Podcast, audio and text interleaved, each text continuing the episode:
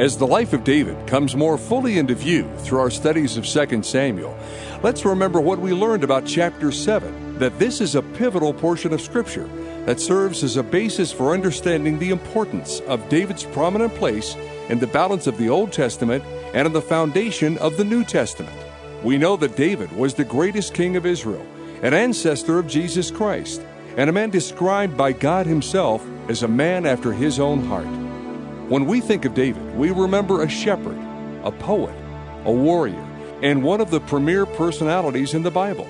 And though David was moved from the sheep pasture to the throne of Israel, this promotion was not the result of ambition.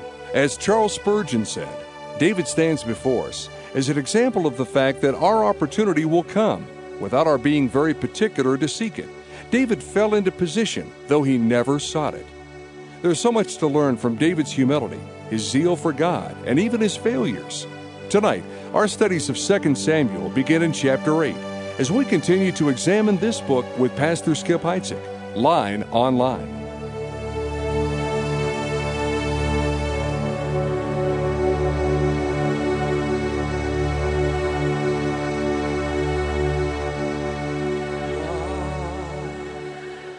Let's turn to 2 Samuel chapter 8 such a dramatic intro. It just swept me away. Um, let, let, me just share with you this gift that I got today from a dear friend of mine. It's called Masters of Surf Photography. And uh, this uh, dear brother knew that I love both photography and uh, the water uh, surfing, and you know, it's just it's a great book. And I was looking through it, and and you know, it's a bittersweet experience for me to look at a book like this. On one hand, go, oh, look at that, that's beautiful. Look at that wave. Oh, that's perfect. But the that's the sweet part. The bitter part is look at that wave, and I'm not in it. look at that ocean, and I'm not paddling out. And uh, my wife, in fact, subscribed to this thing called the Surf Journal. And I got it finally after like a year. I just said, honey, we got to cancel it. Because at first it's great, and then I start getting depressed because that was such a part of my life and uh, my upbringing. And I lived four blocks from the ocean, went surfing every day, and now it's gone. but, however, the Lord is good to remind me yeah, but look what I've done in your life. So, oh, you got something taken away like H2O.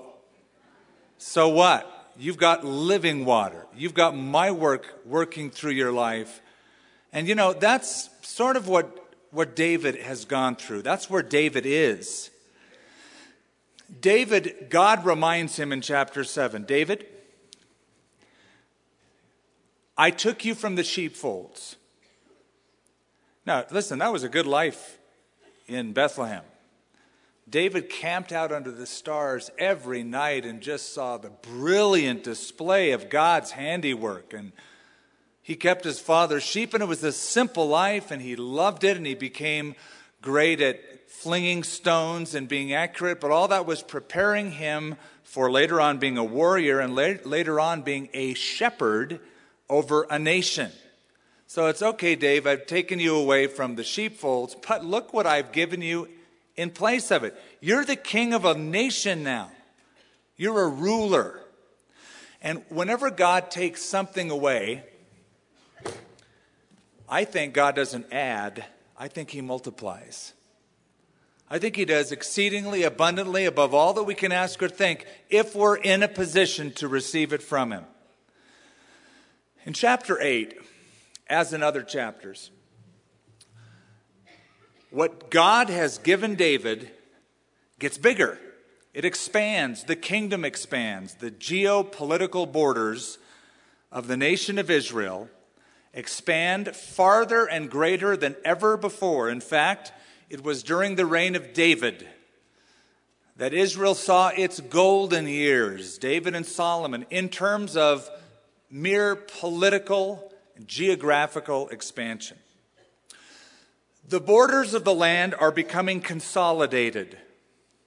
And David, beginning at Hebron, a tiny little city state, expands to Jerusalem, then all of the tribes of Israel, then more land and more land and more land, all the way to what God promised Abraham the borders would be the Euphrates River.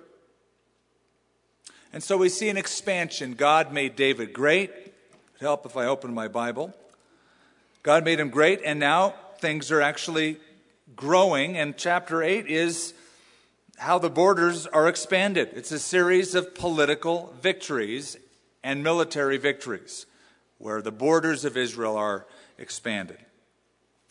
Um, if I were to give a title to this message tonight, these three chapters, hopefully, that we're going to look at, I would call it A Conquering Ruler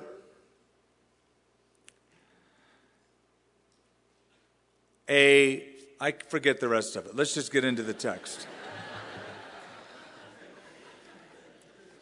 After this, it came to pass that David attacked the Philistines and subdued them. And David took Metheg Ammah from the hand of the Philistines. Verse 2 Then he defeated Moab. Look at verse 3. David also defeated Hadadezer of the sons of Rehob, the king of Zobah and he went to recover his territory at the Euphrates River. Now, basically, the chapter is outlined like that. David did this, then David did that, then David took that, then David took this, then David defeated them, then David defeated the rest of them. And the author wants you to know that David's rulership is being expanded. He is a conquering ruler. He is taking more and more land. And what's really cool is that he takes in verse 1 a place called Metheg Ammah. Now, that doesn't mean much to us. But the city Gath means something to us, and this is the same city as the city of Gath. Do you remember there was a time when David went into the city of Gath and he acted like he was nuts? He acted like he was crazy? Because the king of Gath saw David and thought, you know, if, if David says, if he finds out it's me, David, working for Israel, I'm toast. If I act like an idiot, nothing's going to happen to me. And the king said, Hey, don't I have enough madmen in this territory? Do I need another one? Now David is the ruler over the city of Gath. And the city of Gath was HQ, headquarters. It was the main controlling town. In fact, this, this term here, Metheg Ammah, literally means the bridle of the mother city because Gath was the bridle, it was the controlling city of the five Philistine cities down south. You may remember the five Philistine cities. There was Ashdod, Ashkelon, there was Gath, there was Ekron, and there was Gaza. But the headquarters for the Philistine Empire, once they came in from the seas, this Phoenician group of uh, warriors was the city of Gath. Now David takes it and pushes them back, and the Philistines will soon be completely out of the land. In verse 2, he takes Moab. This is now east of the Jordan River, the area of modern day Jordan. In verse 3, David also defeated Hadadezer, the son of Rehob, the king of Zobah. Zobah is north of Damascus in the area of Syria.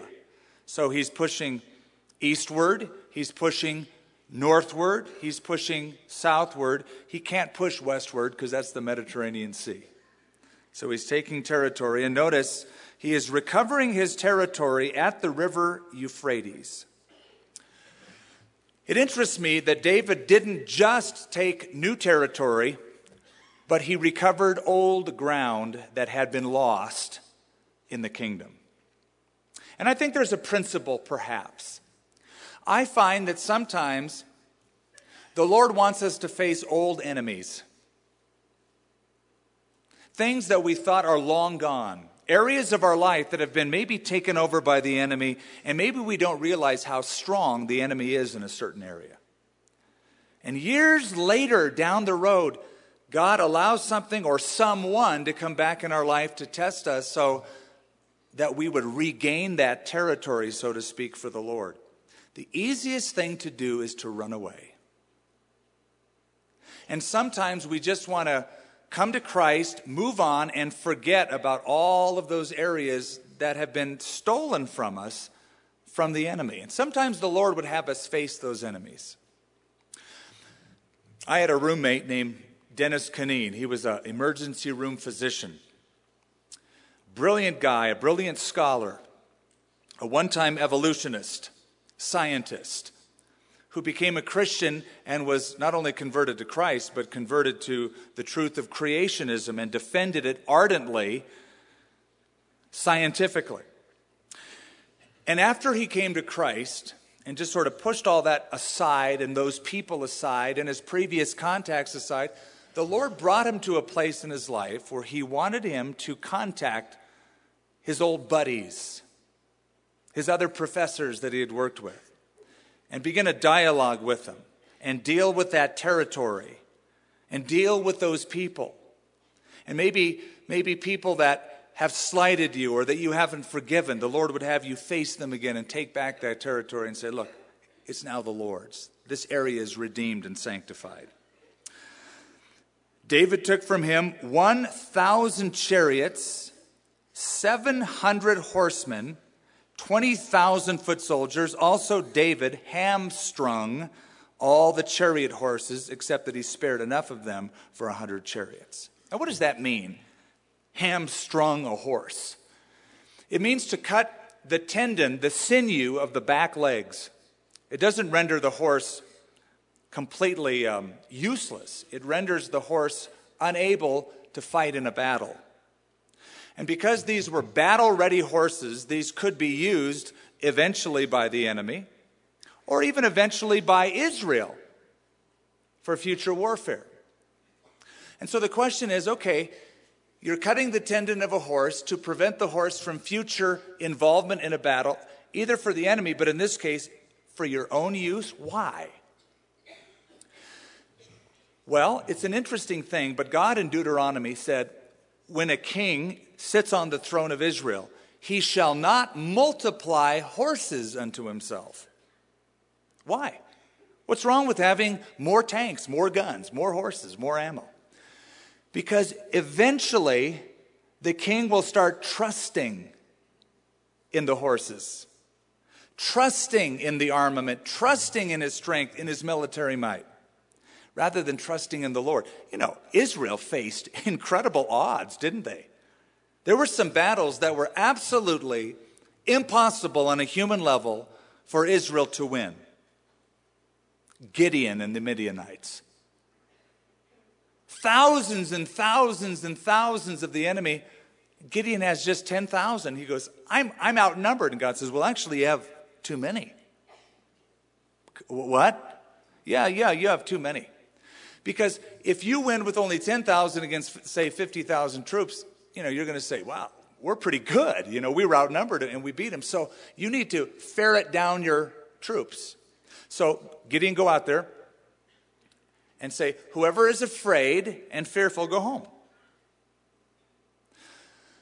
So he went out there and announced it. Several thousand left. And so now he has a few men, and God says, Well, you still have too many. And eventually he's down to 300. And with that 300, the battle was won. Why? So that when the battle is won by 300 against 50,000, you go, That must have been God instead of, weren't we really great? No, this is impossible. You can't do that, but God can. And so David is obeying God. He's trusting in the Lord. Before the battle, as we saw a few chapters back, he would inquire of the Lord Do you want me to fight this enemy? Should I go to battle here? And that's why I believe, just as David prayed before battles were fought, we're possibly on the verge of an international mess. We need to be in prayer for our troops, for our president, for the cabinet, for the international leaders, and for our nation. Lest we trust in our armament and say, oh, this will be over in a week. We have so much stuff, and we're just going to annihilate them. Be careful. Let us trust in the Lord and ask God for wisdom as these rulers get together. This last Sunday, one of the members of the SWAT team, the FBI SWAT team, announced that they were going to go down south and do several functions, uh, arrests uh, that I can't tell you the details about, but they said, Chaplain, would you uh, come over and pray for us? So, what a sight it was to be in the secured parking lot downtown of the FBI and have all the SWAT team around in a circle as we were praying for God's wisdom and God's will and God's protection. And that's how David orchestrated his battles, lived his life, ran his nation. And for our part, we ought to do the same supporting in prayer, bathing in prayer what is going to come. And so, David did not multiply horses to himself, but, but by the way, there is a problem. We look at this and go, David, what a great guy, you're obeying God. But the same text said he should not multiply wives unto himself as well. And of course, David just said, well, you know, that was way back then, and the scripture means different things to different people. And he just kind of aced that thing away and made up his own rules, and it got him into trouble. Of course, his son was even worse. He had thousands of women around him, and he multiplied horses unto himself. And of course, he went into idolatry as well. And the nation was plummeted into a very dark period of history. When the Syrians of Damascus came to help Hadadezer, king of Zobah, David killed 22,000 of the Syrians. And David put garrisons in Syria of Damascus, and the Syrians became David's servants and brought tribute. The Lord preserved David wherever he went. And David took the shields of gold that had belonged to the servants of Hadadezer and brought them to Jerusalem. Look down in verse 11. King David dedicated these to the Lord along with the silver and the gold that he had dedicated from the nations which he had subdued. With every victory, with every war that was won, David in turn went back to the Lord and whatever plunder he got, used it for the furtherance of the Lord's work. He served the Lord in his career, in the totality of his life. Yes, he had blemishes, and we're going to see a major blemish next time we're together in chapters uh, 11 and 12. However, David at this point is putting God first. These are the glory years. He's fighting the Lord's battles. He's taking over the territory God had originally promised to the nation of Israel. And because David honored God, David's God honored David. The Bible says in 1 Peter 5 Be clothed with humility, for God resists the proud but gives grace to the humble. Humble yourself, therefore, before the mighty hand of God, that he will exalt you in due time. When you humble yourself before the Lord, the Lord will exalt you meaning put you in a prominent position because he knows you can handle it. You see, if your attitude is, God, don't you know I am so wonderful? You can't afford to pass me up. I am such a choice instrument. No wonder you're passed up. Why doesn't anybody notice my great talents? Look, isn't God big enough to move you and to use you? So humble yourself before the Lord, and in due time, at the right time, he will exalt you. Whoever exalts himself, Jesus said, will be humbled. Whoever humbles himself will be exalted. There's an old adage, and it has scriptural precedent. It's a principle. The way up is the way down, and the way down is the way up if you want to be in a place where God is honoring you or you're in a prominent position and you have greater influence in many ways among men and women, then go down. And be willing to do anything. Because the way down is the way up, the way up is the way down. And that's easily seen in the, in the mentality between Satan and Jesus. What was Satan's mentality? I will exalt myself above the stars of God. I will ascend to the sides of the north. I will be like the Most High. He's going, I'll go up, up, up. God says, You're going down, down, down to the pit, to hell. What did Jesus say? I'll go down. Who, being in the form of God, thought it not robbery to be equal with God, but he emptied himself, humbled himself, became a man, obedient to the point of death. Jesus said, I'll go down. And the Father said, Then I will exalt you, and your name will be above every name, that at the name of Jesus Christ, every knee will bow and every tongue will confess. You are never more like Jesus than when you humble yourself to serve. You are never more like Satan than when you exalt yourself into your own prominence. Look at me. That's what Satan did. That was his mentality. So, David, at this point in his life, is trusting God, praying before the battles, turning around and giving the victory and the glory back to God, even the spoils of the war. He took the shields of gold that belonged to the servants, brought them to Jerusalem. As we saw in verse 11, he dedicated these to the Lord, the gold and the silver. Now, what's going to happen with this stuff? Here we got shields, we got gold, silver, brass, all these precious metals, all this great plunder. What's going to happen to it? Any guess? The temple, exactly. David's desire was to build God a magnificent house. He said, Man, I'm in this cool house, cedar paneling, smells good, looks good, and God's in this tent out back. He's camping out, and I'm living high on the hog.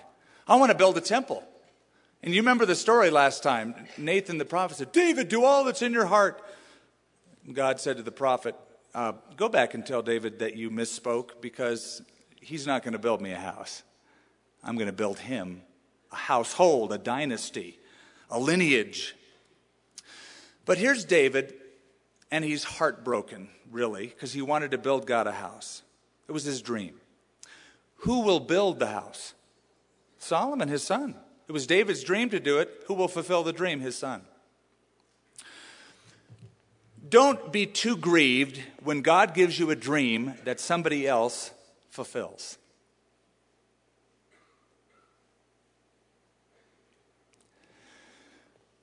There was a standing joke early on in the ministry here in my family that the last place that Skip visited is the place we're going to move. Because I'd go to a place and I'd see it and go, This is where the Lord wants me. This is cool. There's such potential. Or we could start a church and we could do this, we could buy that, we could arrange this. And, and it became nerve wracking for, for my family.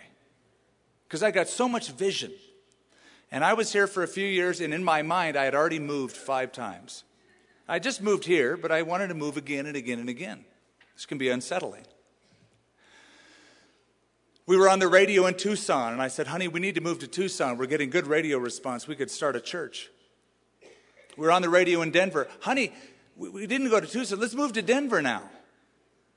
And I even flew up to Denver once a month to do a Bible study on an off night in a hotel meeting room. It got up to a couple hundred people. I said, This is the Lord's will. We got to go for it. You know, we've established something. Let's move now. And I had all these big dreams overseas, domestically, and the Lord showed me rather than moving all these places myself, just raise up men and women with the same vision and let that vision be fulfilled through them. So, if God gives you a vision, great. But then if He gives that vision to somebody else, help them fulfill the vision. Help them get there. Raise them up higher. Push them up higher. There's a great story I found on the internet about a Canadian goalie in 1956 who was in the Olympics. It was his dream to win the gold medal in the hockey team for, for the nation of Canada. They walked away in 1956 with the bronze. It's not what he wanted. But 2002 Olympics in Salt Lake City, the Canadians took it, and the one that brought them victory was this goalie, this 1956 goalie's son, Martin. The goal was realized. Canada got the gold. But it was through this man who had the goal, who had the desire, who had the vision. It was through his son. Dream was fulfilled. Solomon is the one who's going to build that temple. And so, what is David doing? He's collecting money, man. He's collecting the plunder. He's funding the thing. Dads are good at that.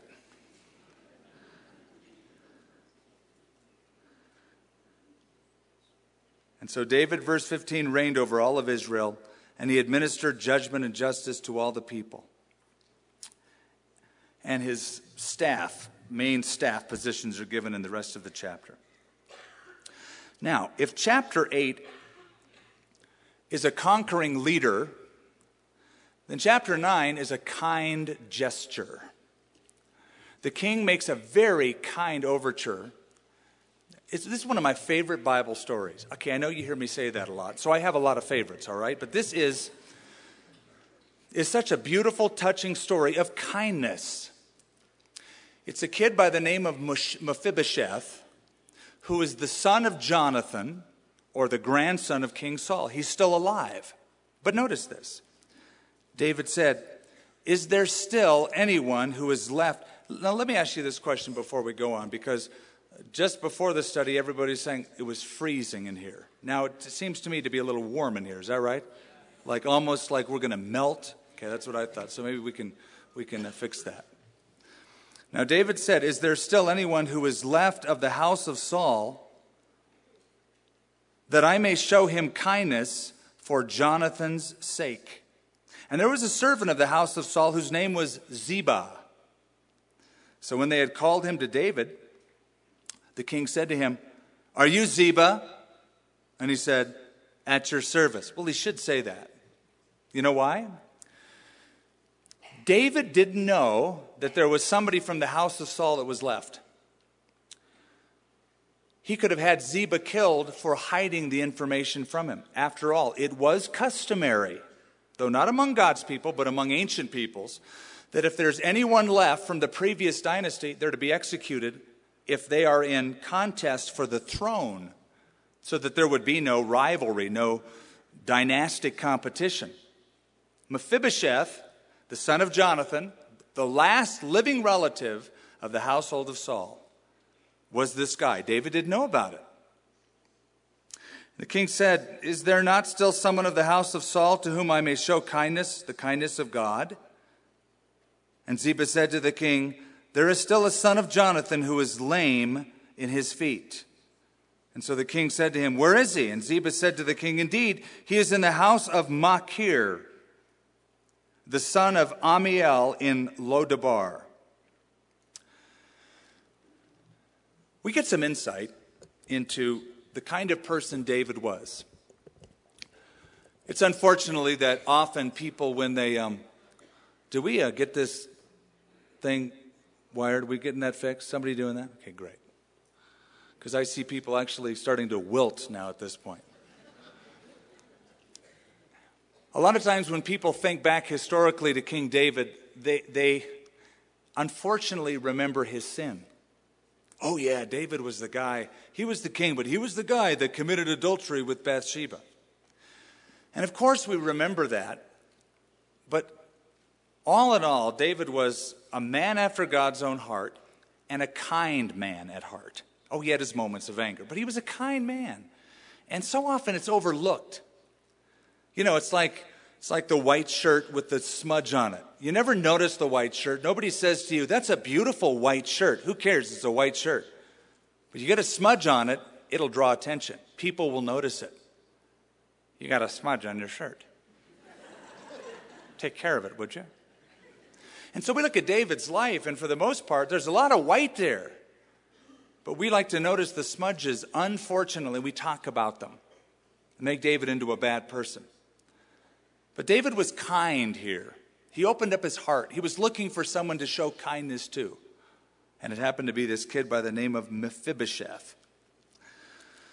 Somebody once said that there is so much good in the worst of us and so much bad in the best of us that it behooves most of us not to talk about the rest of us. Could have been David's policy. And so the king sent and brought him out of the house of Machir, the son of Ammiel, from Lodabar. When Mephibosheth, the son of Jonathan, the son of Saul, came to David, he fell on his face and prostrated himself. And David said, Mephibosheth? I'm sure that's just a hard name to say. It is, even for me. And he said, Here is your servant.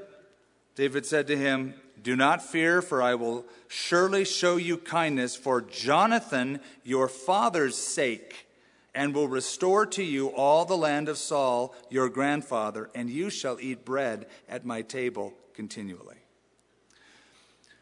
Rather than having him executed, he has him exalted.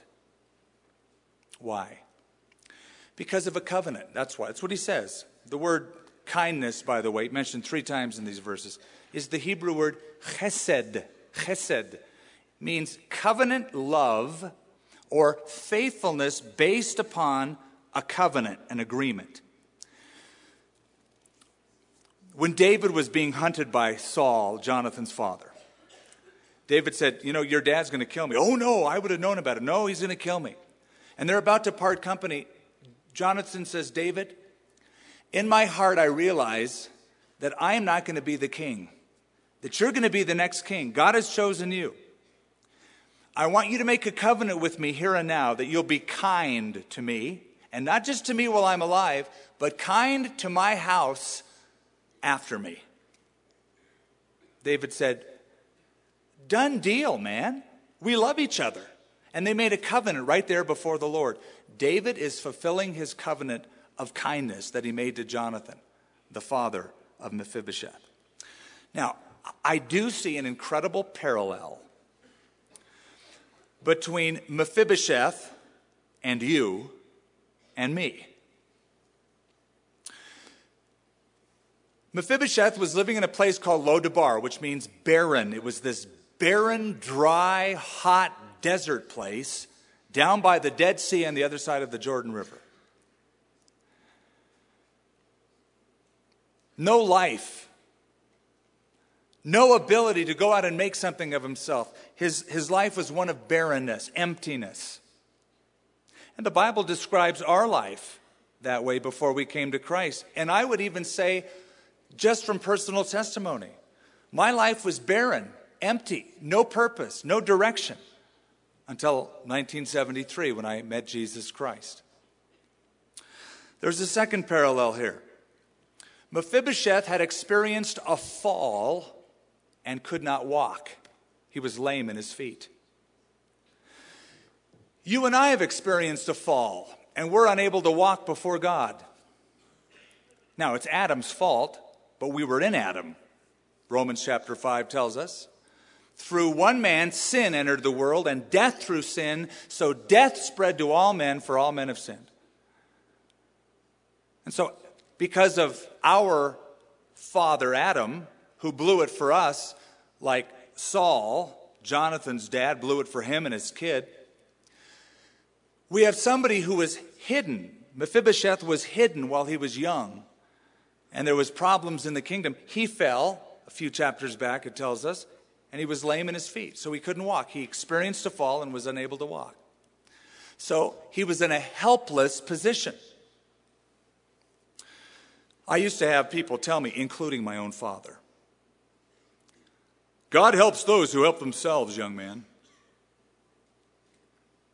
He even said one time, You know, the Bible says God helps those who help themselves.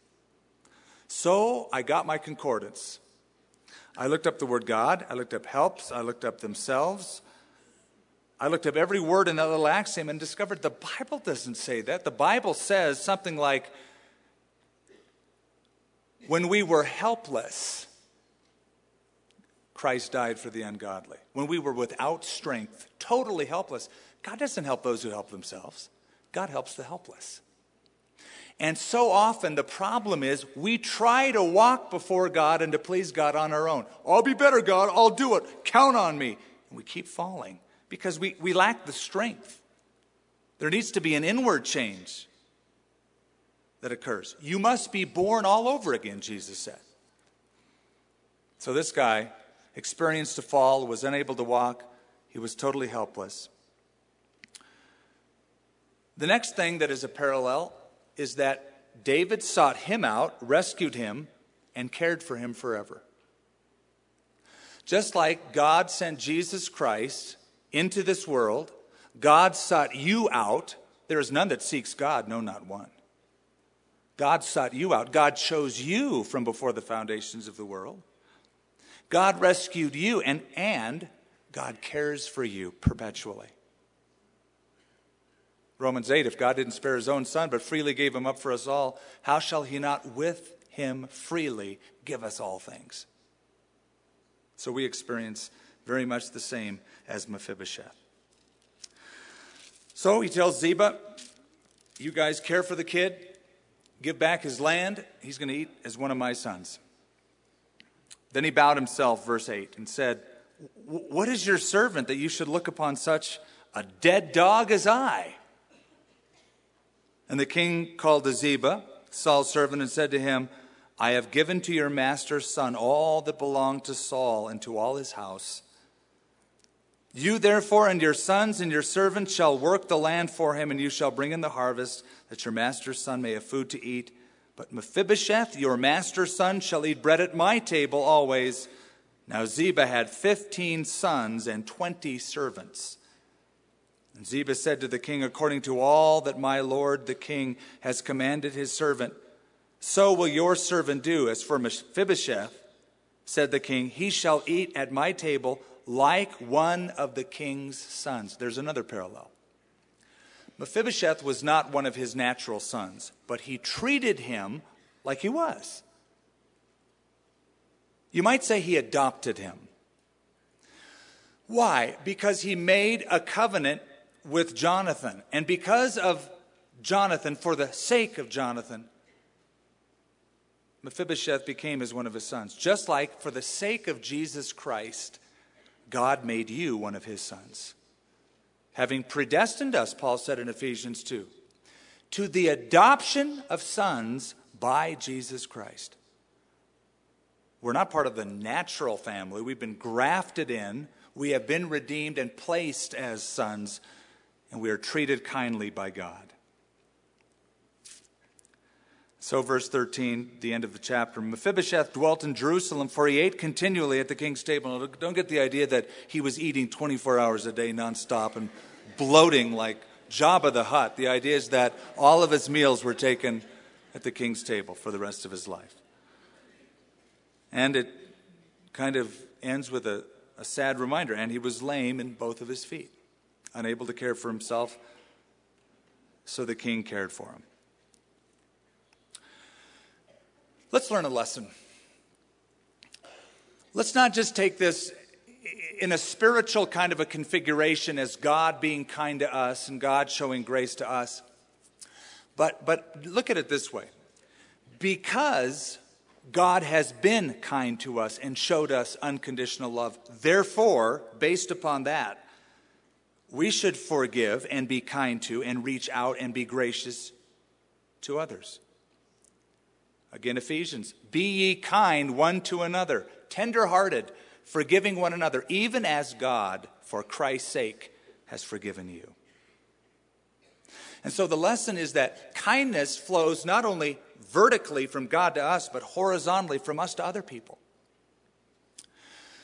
One of the marks of a child of God. One of the evidences that a person has been born again, is saved, is a Christian, is his or her life takes on a new temperament, a new outlook toward people, a kindness toward others, a respect toward others. Let's flesh that out. Let's begin at home. Let's look at our own home for a minute and consider the relationship we have with a husband or a wife. How's, how's the kindness level there? What kind of words are you used to saying to her or him? What do you want? Get out of my way. You're always in my way. I would venture to say that's not very kind. Then expand outward. Friends that you have, Christian friends that you have. Let's keep it just in the church for a moment. The Bible says that we are to be kind to one another. We are to do good things for one another, especially to those who are of the household of faith. And then expand the border outward. Your relationship with people at work, distant relatives that knock on the door when uninvited, people that work in the parking lot on Sundays that park our cars, ushers that want to help serve the whole body, not just you, but everybody. How is kindness? You know, when Paul described love, did he not say love is kind? 1 Corinthians 13. Love is kind. See, it's not enough to, to, to, claim a negative goodness. Well, I love my wife because I don't beat her. I love my children because I don't make them sleep outside when it's 30 degrees. So, what do you do that is kind, that is good, that is noble, that reflects the love and the life and the graciousness of the God who is so kind and good to you? So the lesson is that kindness should flow horizontally. I received a letter that is precious to me. It was a letter after a group from our church had helped someone. It's just a portion of it. In the letter, it said, I've always heard good things about Calvary. and My experience last Saturday confirmed the good news. A large group of your youth came through the neighborhood raking leaves and cleaning up, not for money, but for Christian love. I was working outside, and your group leaders came over to chat. Later, right there on the sidewalk in that wonderful autumn sunshine, we had a prayer spoken by a beautiful young person. As she spoke, you could feel the love of Jesus Christ surrounding us. The group left behind not only a cleaner neighborhood, but one where the Christian spirit still seems to linger. What a great testimony! These are your children. Kindness. Hey, I got an idea. It's Saturday. We don't have school. Why don't we go work in somebody's yard that we have no idea who they are? We've never met them before and see what God will do. It's such a great concept kindness. And that was sort of David. He woke up and he goes, Hey, I wonder if there's anybody living from Saul's household that I can show kindness to. And he did. And it went a long way with this Mephibosheth.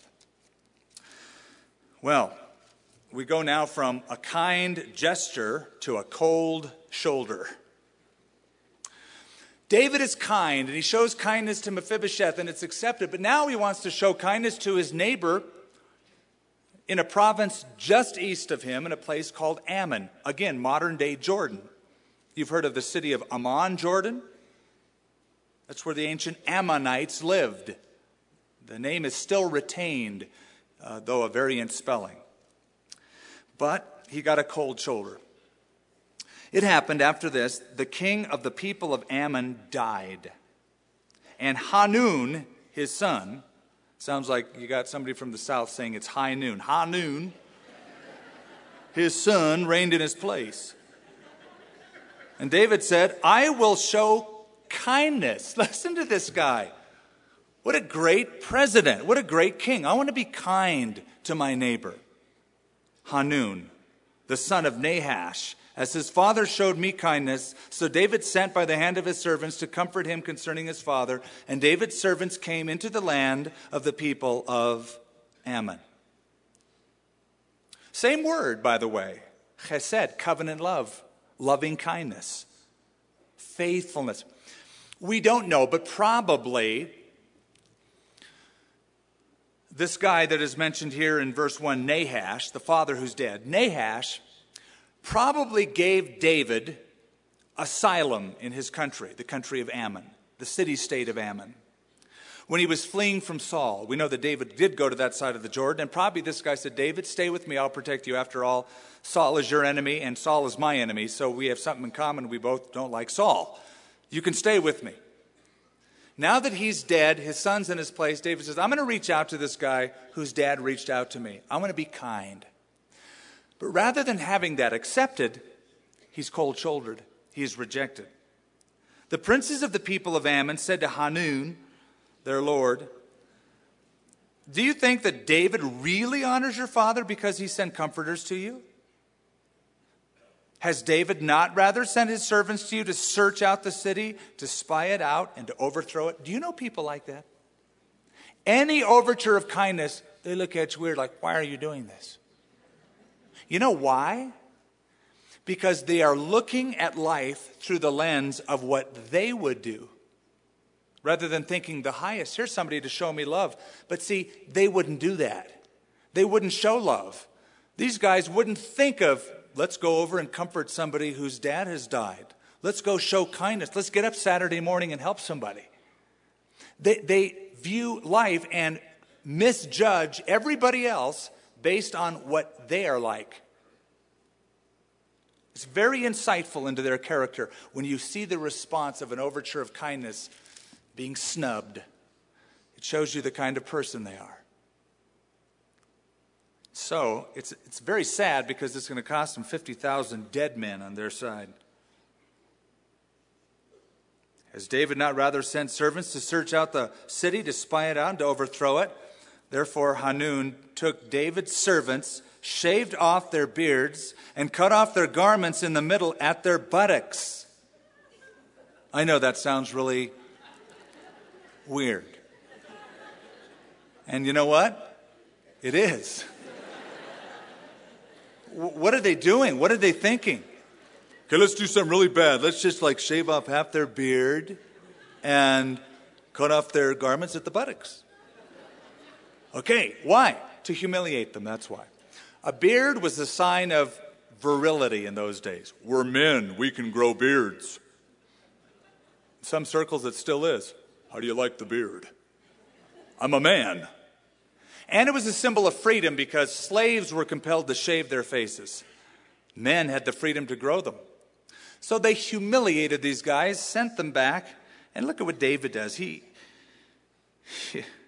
he sent to meet them because the men were greatly ashamed. And the king said, Wait at Jericho till your beards have grown and then return.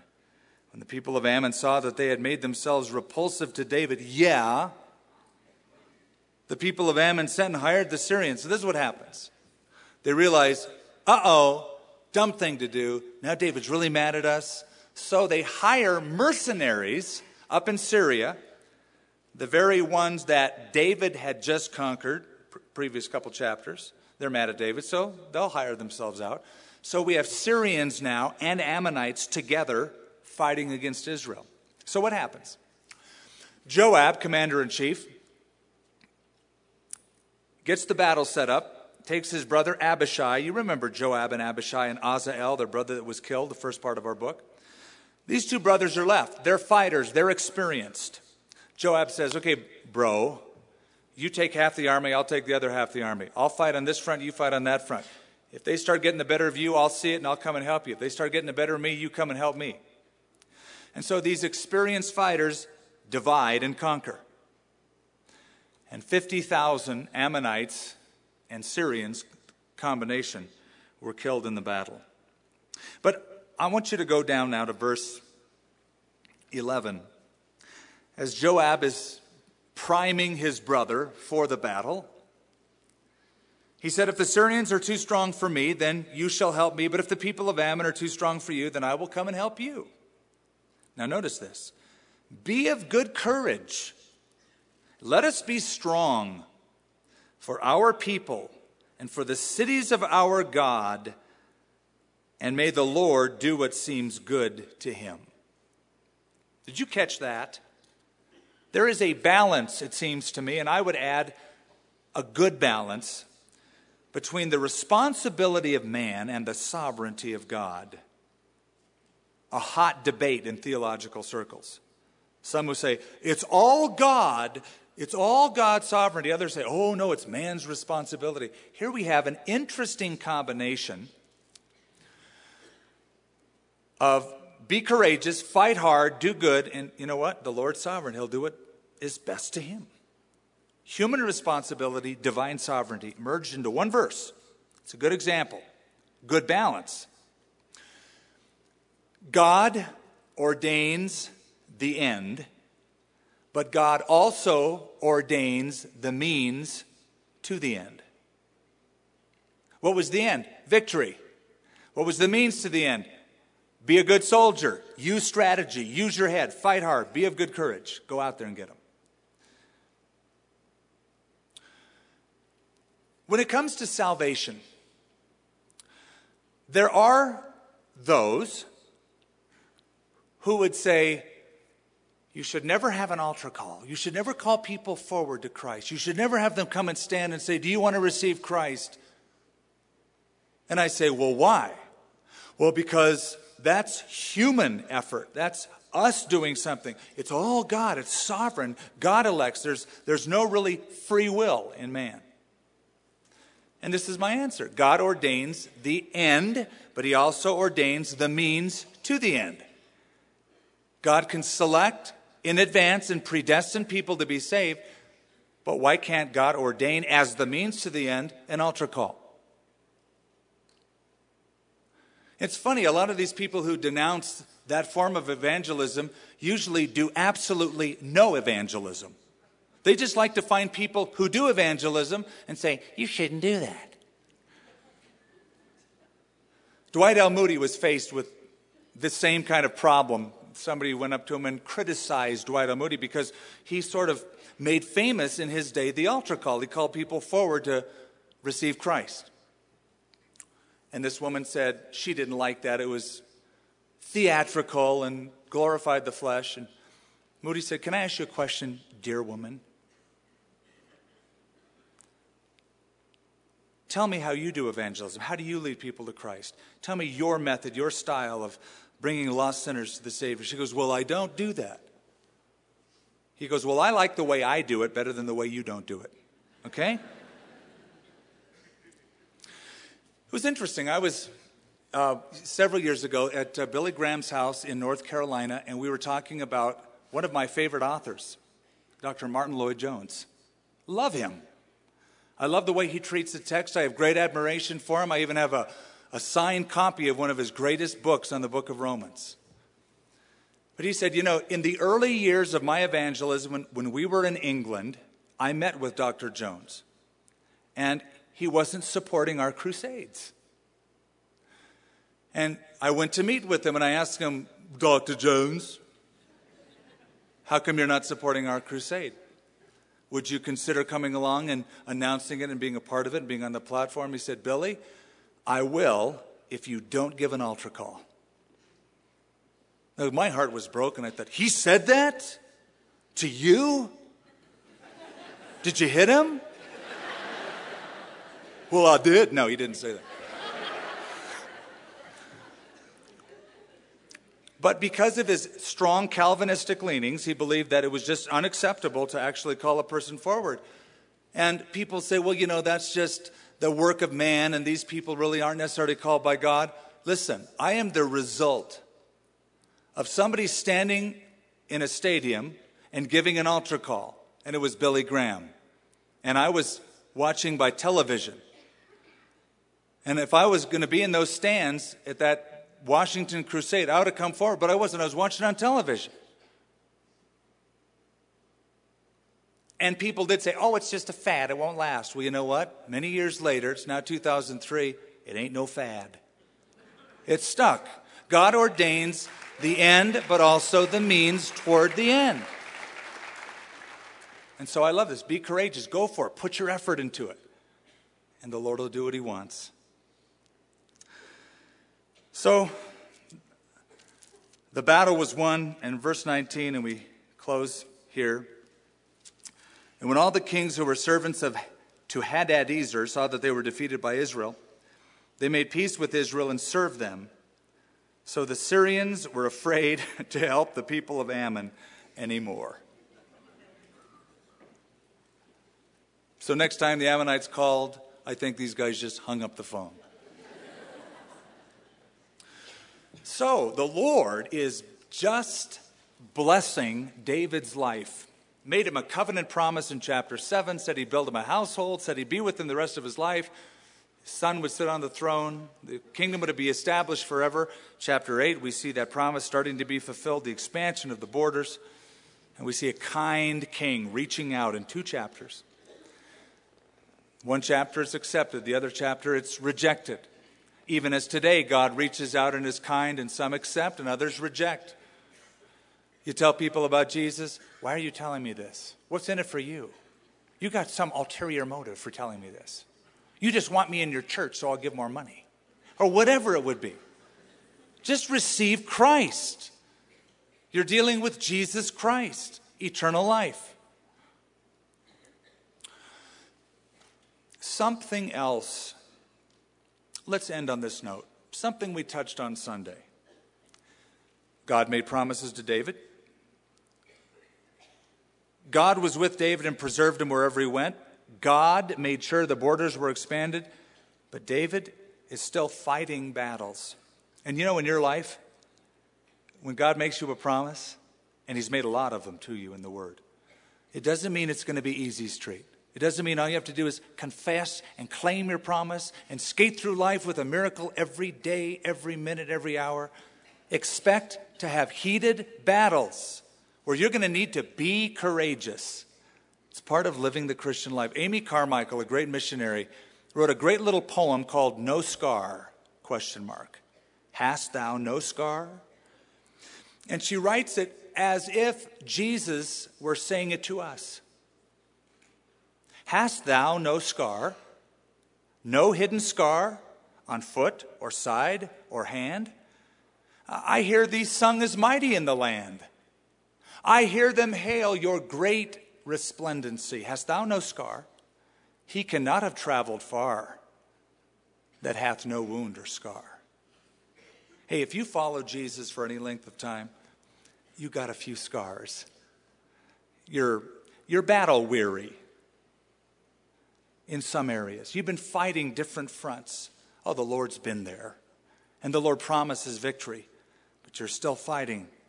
Maybe a temptation, maybe an area of the flesh against a stronghold of the enemy. Maybe somebody at work has given you hassle week after week, month after, it's just wearing on you. And you're thinking, oh, you know, if, if I was just a heathen again, I wouldn't fight these battles.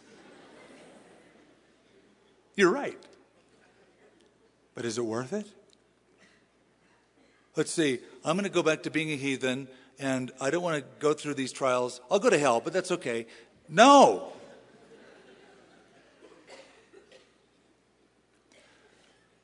Be steadfast. Be courageous. Be courageous. Humble yourself before God. Trust in God's promises. Go out this week, the rest of the week. Be courageous in the name of the Lord, trusting Him, not your own prowess, not your own articulation, not your own devices. Trust the Lord and watch what He does. Let it be an adventure. Let it be an adventure. Heavenly Father, We haven't given up anything, we have received everything. Some of us, Lord, are dealing with an attitude problem. We think inwardly what we've done, what we've given up, how hard we've worked for your name. But really, Lord, you're the one who has made the promises. You're the one who's given the power, the provision. And Lord, you'll see us through because we have your presence. You said you'd never leave us or forsake us. You even promised that you'd be hated by all nations for my name's sake, that they would deliver you up, that a man's enemies would even be of his own household. And some of us here tonight have experienced that. Lord, strengthen your people tonight. Strengthen us inwardly to go back out, to fight the battle, to be courageous, to be strong, that we might be victorious, that we might be victorious, that we might be victorious, that we might be victorious, that we might be victorious, that we might be victorious, that we might be victorious.